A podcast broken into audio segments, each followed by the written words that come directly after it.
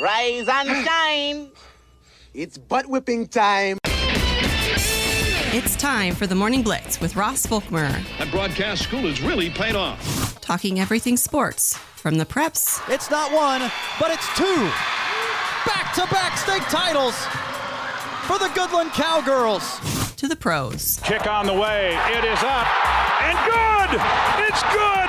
The Wildcats are champions of the Big 12. The Blitz is presented by the Insurance Agency, Equity Bank of Hoxie, Quinter, and Grinnell, the Cowboy Corner Express, and the Farmer State Bank in Oakley. Stop what you're doing and listen. And Massey hits it high and deep to right field. Sheets is back. He is all the way back, and it's over his glove. And Michael Massey has done it again to the White Sox. Struck him out. The Braves are the kings of the East yet again. Six straight division crowns for Atlanta. 3 2 pitch is hit pretty well to left center field. It's got a chance. It is out of here. Touch him all time. Nolan Jones, number 16. Understand an 0-2 hit a long way to left field. Back goes Taylor at the wall. It is gone. A three-run home run for Luis Campusano. Puts the Padres on top 4 to nothing in LA. Good Thursday morning. It is the Morning Blitz on 1025 U Rock, AM 730, Fox Sports Tri State. Also, of course, online at nwksradio.net and the Rocking M app. So glad you're with us here on this Thursday morning, September the 14th. Cloudy overcast start to the day. Temperatures in the upper 50s to low 60s with our high expected to be in the mid 70s. Been a beautiful week of weather that's going to continue into tomorrow with looks like some chances of some precipitation on Friday. Uh, and then we'll get into like Saturday and Sunday and a little bit temperatures maybe rising up into the 80s and looks like we might have some 80 degree temps next week. But still, as long as it doesn't get back in the 90s, I'll be fine with it. I'll be okay with it. But I will admit I have thoroughly enjoyed as I've said, I'm pretty sure every day this week, really enjoyed this much cooler weather. Today's program, our good friend from the Kansas City Star, not Shreyas Laddha, who joined us yesterday. He will. It will be Jesse Newell will join us, and we'll be talking Kansas City Chiefs football. Chris Jones is back in the boat there at Kansas City. What does that mean for the Chiefs going forward? Travis Kelce, is he ready to go this weekend when they face off against the Jaguars? And so we'll get the thoughts and the inside information from our friend Jesse Newell who covers the Kansas City Chiefs for the KC Star. So that's coming up on today's program. We will get to our NFL Power 5.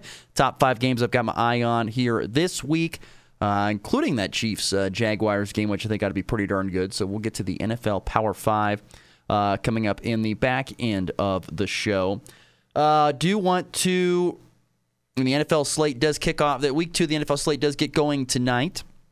Vikings and Eagles two interesting things there. You've got the Vikings who lost their first game. I think they lost their first game of the year to Baker Mayfield, which was a surprise, and and, and the Tampa Bay Bucks. And then, of course, you got the Eagles team, which beat the Patriots. Are up to 1 0 start, but the defending NFC champs looked a little sluggish, maybe. Uh, and sometimes, you know, it's it's hard to get. Once again, a season is judged in its totality, not in week one, not in week whatever, 13. It doesn't matter. It's judged in its totality. Eagles are still a very quality team. Uh, I think they're probably going to make a run another Super Bowl here this year. They've got enough talent there to get that done. But uh, that's Thursday Night Football tonight on Prime Video. I know last week the Chiefs and Lions were on NBC. We now go to Thursday Night Football on Prime with Al Michaels. Do you believe in miracles, Al Michaels? And uh, Kirk Herbstreit on the call tonight there.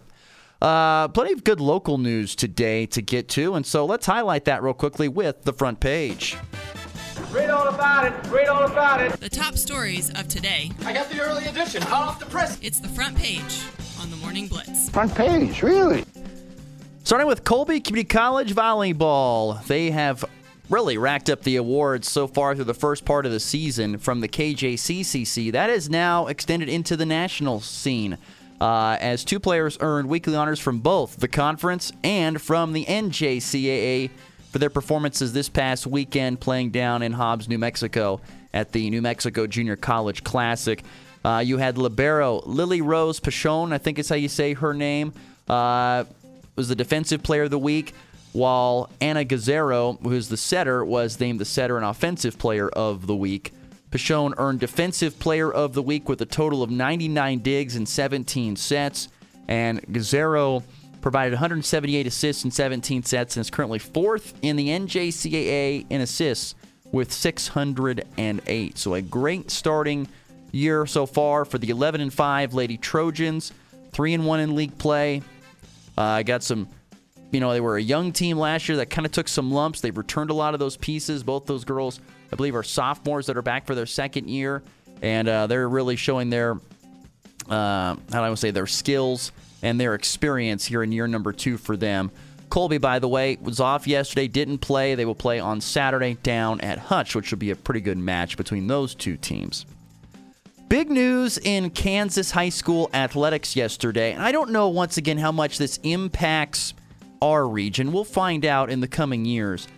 But the Kansas State High School Activity Association approved a change to something that had been in place for over 60 years, and it has to do with baseball and softball. So, with a pretty demanding, with a pretty convincing vote, uh, 40, 42 17 in baseball, 48 to 11 in softball, KSHSAA is allowing teams to now play 26 regular season games jumping it up from what is now the maximum of 20, which has been the rule since 1965. Here's the thought on here's a couple thoughts on this. I have no problem with being allowed to play six more games for each baseball and softball team out there. I think for teams in the cities and in the metro areas, your Wichita schools, your Salina schools, your Kansas City schools, the ones that are near the big metropolitan areas, I don't see this as being a humongous deal because there are more schools there and you'll be able to find some more clubs to play. This, I think, will be a little bit more of a challenge. Now, once again, it says you can play up to 26, which means you don't have to play 26, but you can play up to 26. So I could see schools in the metro area and in the higher population areas where there are more schools that play baseball and softball. I could see them adding more games and going all the way up to 26. Can totally see that. I don't know if I see it as much out here. Trying to get 20 games in out here in a and and against a you know what is a limited selection pool of teams can be challenging. Now, might you add a, a game or, or a series or two? Possibly. But you know, honestly, if you think about it, if you're going from 20 to 26 games, that's really just three more days of series because you play double headers each time. At least that's the way it is out here. So Maybe they add another series or two to get up to 22 or 24. I don't know. Be an interesting question for athletic directors and for baseball and softball coaches. Do they want more games? Because sometimes with you when you have a limited pitching staff, uh, that's hard to get those many games in because you got to rest certain guys and and that's that's hard to get it when you don't have a great depth in the pitching department, especially in baseball with the pitch count. But I also think, once again, it's a bigger issue out here on the western side of the state where there's just not as many schools to pick from, where you don't have to drive all the way into, you know, Salina and South to play opponents, which isn't a problem to do that maybe once or maybe even twice. Have a one time you got to go there, and one time they another team from over there has to come out here. But I don't know. We'll see. I'll be intrigued to see if they add some more games or not. Another thing that's been interesting, you know, is getting 20 games in sometimes is hard because of the weather. You know, you start at the end of March, and it's pretty darn cold, to be honest with you. And let's face it, you have to be done by memor- by uh, by Memorial Day because that's when state is. So you're trying to squeeze in more games that takes away more days of school because it's pretty much a full day being gone. You know, series start in the early afternoons. So you take away a good, and that doesn't include travel time for the road teams. So yeah, I, appreciate uh, Tess Smith, the Goodland Cowgirls softball coach, chiming in, still trying to fill 20 games. Like I said, yeah, it's it's going to be more difficult for teams out here to find and fill 20 games, and trying to fill you know three more series or getting six or whatever you want to do that to get six more games in is going to be a challenge. So, like I said, I think this mostly impacts you know your Wichita schools, your Salina schools uh, especially your Kansas, the bigger metropolitan areas that have more schools and have more teams and have more depth on such teams, this will play a big deal for them. But I think it's a challenge to get 20 games in in what is pretty much, if you think about it, I, I mean, what, a month and a half, really? I mean, that's about what it is. The last week of March, all of April and then a week or two in May, a week and a half in May. Hard to get that in. That's probably the biggest thing. Um, you know, it, it's different in other states a little bit. Um, they were talking and comparing it to other states on Keisha covered, and well, they were talking. I'll, have to pull that up, but they were talking about you know Nebraska and Iowa and and how they compare to Kansas and how they let them play more uh, games. To pull that up here real quickly and take a take a peek at this and see what see what I was I was reading this yesterday. I was going to see if I can find more information. They were talking about the other schools and comparing it. Nebraska allows its high school and baseball softball teams to play more than 30 games. Missouri allows 26 games. Oklahoma 37. Iowa 40. Well, I know one thing about Iowa. Iowa plays in the summer. Like they don't have baseball and I don't know, they might have softball in the fall, but I know baseball wise, they play that in the summertime. So you play high school ball during the summer. So they might have track and field in the spring. You play baseball in the summer months. So probably starting in, I would guess, late May is when they get their season going. And then they compete through June and end up probably at the end of July, early August, then get a month off before they start football. I know that's how Iowa does it. I don't know about Oklahoma or Missouri uh, for sure. I, I, feel Nebraska does it like Kansas. They just allow to play more than 30 more games. But you have to realize in Nebraska, this is not a. There are there's a team in Kearney and I think that's the furthest west team uh, in my recollection. Now, Nebraska has also expanded. It used to just be Class A, Class B. Well, now they have Class C, and so I don't know who all, who all the teams are in Class C now. But when I was growing up, it was just Class A and Class B, which were the two biggest classifications, and you know those schools were mostly from you know the furthest east or the furthest west school. I'm pretty sure was. Uh, maybe in Seward, maybe. I mean, that's just outside of Lincoln. So most of them are just in that little pocket around Omaha and Lincoln for baseball. Now, I think it's grown a little bit, but like I said, when you get to being out here where there's less population, less schools, and a lot of schools that don't do baseball and softball, this is one of those deals that, uh, you know, you can add a few games. That's fine if you're Kansas. I just don't think it impacts uh, the people in our listening region that much. But still, interesting news from KSHSAA yesterday, approving baseball and softball schedules to go from 20 games a year to up to 26 if they want to. So, once again, I think more in the metropolitan areas, less out here. Busy day of cross country today in local sports. We have the WaKeeney Trego cross country. That's where Goodland is going, as well as Oakley, Hoxie, Wallace County, St. Francis, Quinter, Tri-Plains, Brewster. Some great teams there, let me tell you. Quinter's got one of the best teams in all of the smallest classification, both boys and girls. They're top two. Wallace County has some phenomenal runners uh, there in their program. Hoxie's got a phenomenal program on both, especially on the boys' side. That's really, really good. Uh, so that's going to be a really tough meet there in WaKeeney with their cross country meet today. Uh, you have the Hays cross country invite. That's where Colby is going, as is Golden Plains. Uh, and Decatur Community uh, cross country running up at the McCook cross country invite today. So, three different spots where area runners will be competing in cross country. And then, as far as I know, and I could be wrong, I've been wrong before this year already multiple times. I feel like the schedule changes after I check it in the late summer, but Colby uh, and Ho- Col- Hoxie is hosting a triangular with Colby and McCook today, which ought to be a good test for all those teams. McCook is a solid program.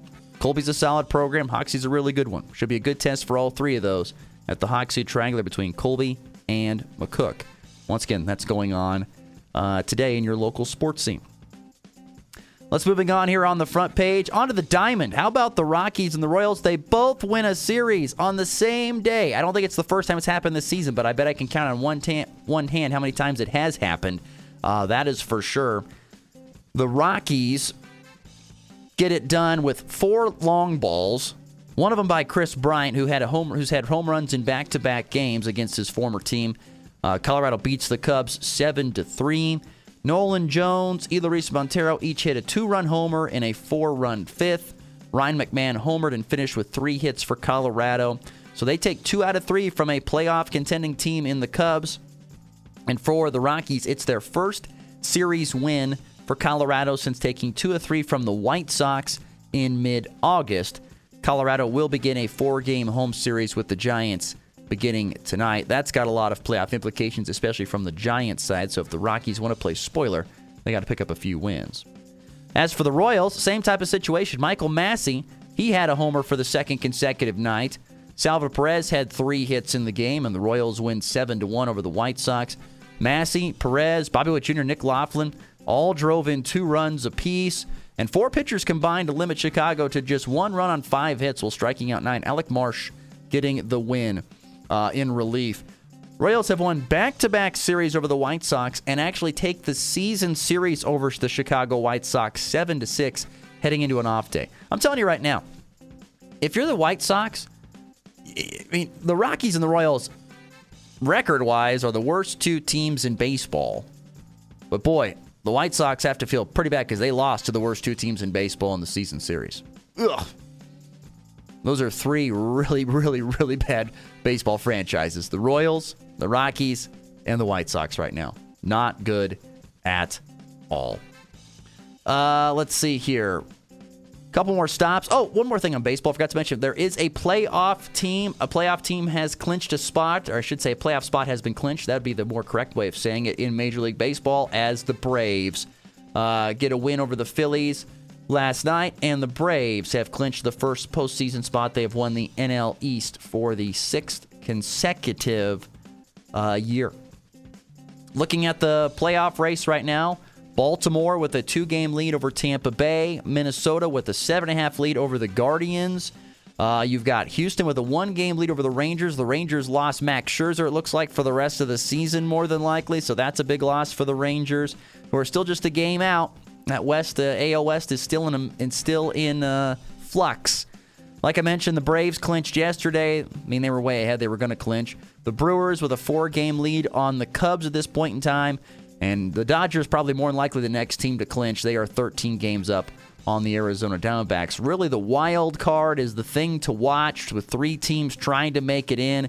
In the American League, you've got the Braves who are sitting, sorry, the Rays who are sitting rather comfortably, the Rangers with a half game lead on the Mariners, the Blue Jays right there with a game behind Seattle. So there's only a four team race with uh, about what two weeks left to go in the regular season. And then you've got a very intriguing race in the National League. It's it's it is neck and neck. It has been for over the last month and a half. Philadelphia with a three and a half lead, game lead in the in the wild card. Cubs are up two. Then you've got the Reds and the Diamondbacks tied for that third spot, and then you've got the Giants and the Marlins each a half game back of the Reds and Diamondbacks. It is an unbelievable National League wild card race for that final spot, really the final two spots. The Cubs could falter a little bit, and any one of the Reds, Diamondbacks, Giants, Marlins could end up getting into the one of those last two spots. I think the Phillies have got it unless they falter really badly in the last week. But man, what a race in the National League wild card. That is for sure. That is something to keep your eye on. It's very, very entertaining. Uh, and wrapping up here with the news surrounding Aaron Rodgers, who said in an Instagram post yesterday that he is back. Really, judging by what you read on social media and from what Aaron Rodgers put on Instagram, this is a guy who's heartbroken. A guy who, you know, and I think if you watched Hard Knocks, you kind of got this feeling that this was a guy that was re rejuvenated, re-energized by go, getting away from Green Bay and getting into the big city. You know, not all eyes were not, and there's still a lot of eyes on it, but not as many eyes were on it because he was in the big city. He was playing with a probably more talented team. He had a very, very good up and coming wide receiver that impressed him and Garrett Wilson. And four plays in, his season is over with an Achilles injury. And, you know, I think Rodgers said that he was, you know, really kind of emotionally moved by all the messages and stuff that people have sent to him, wishing him the best. And, and it sounds like as if he's going to make a comeback and try to play next year, which, you know, good for him. Here's my biggest thing that I want to see out of Aaron Rodgers. Now, I don't know the recovery process for an Achilles. Uh, I'm guessing he'll be on one of those scooters for a while. But I would love to see Aaron Rodgers on the field helping coach Zach Wilson and helping coach, uh, you know, the, the, the offense a little bit. He's great buddies with Nathaniel Hackett. They both know that offense inside and out. Why don't you, when you get yourself in a good enough position to be able to wheel around in the cart or stand on your own on crutches, wear a headset, come here and help a young quarterback succeed in an offense that you know better than anything. That's what I'd like to see out of Rodgers. He's always kind of been an okay team, been a great teammate. Um, but I think that would be so cool to see him there to help Zach Wilson as much as he can. Which the Jets' playoff hopes have been dashed, or Super Bowl hopes have been dashed. I'm about playoff hopes, but Super Bowl hopes I'm pretty sure are dashed. But it'd be great to see Rodgers go there and help a young quarterback that has struggled mightily through the first couple of years of his tenure in the NFL. Help him find his way. That'd be really cool to see. Will Rodgers be that great, co- that great mentor and coach? Even though Rodgers is going to try and come back and play next year, which is fine, but I think it'd be great to see him help mentor a young quarterback. And uh, I'd like to see Rodgers try and do that. So we'll see about that pushing forward. So there you go. That's the front page here on the Morning Blitz. Good news this morning uh, across the sports world. Some interesting news as well. All right, we have the NFL Power Five coming up here in just a little bit, uh, where I'll get to my top five games my eye on this weekend. One of them, of course, is tonight with Thursday Night Football. But up next, we visit with our good friend from the Kansas City Star. Back to back days of KC Star writers. This one, Jesse Newell, our old time friend, one of our first time guests here on the Morning Blitz, going back many years. He'll be joining us next to talk Kansas City Chiefs as Chris Jones is back in the building. Where's Travis Kelce at? How are the Chiefs responding to a season opening loss on Banner Night? We'll get to all that next here on the Morning Blitz. Stick around.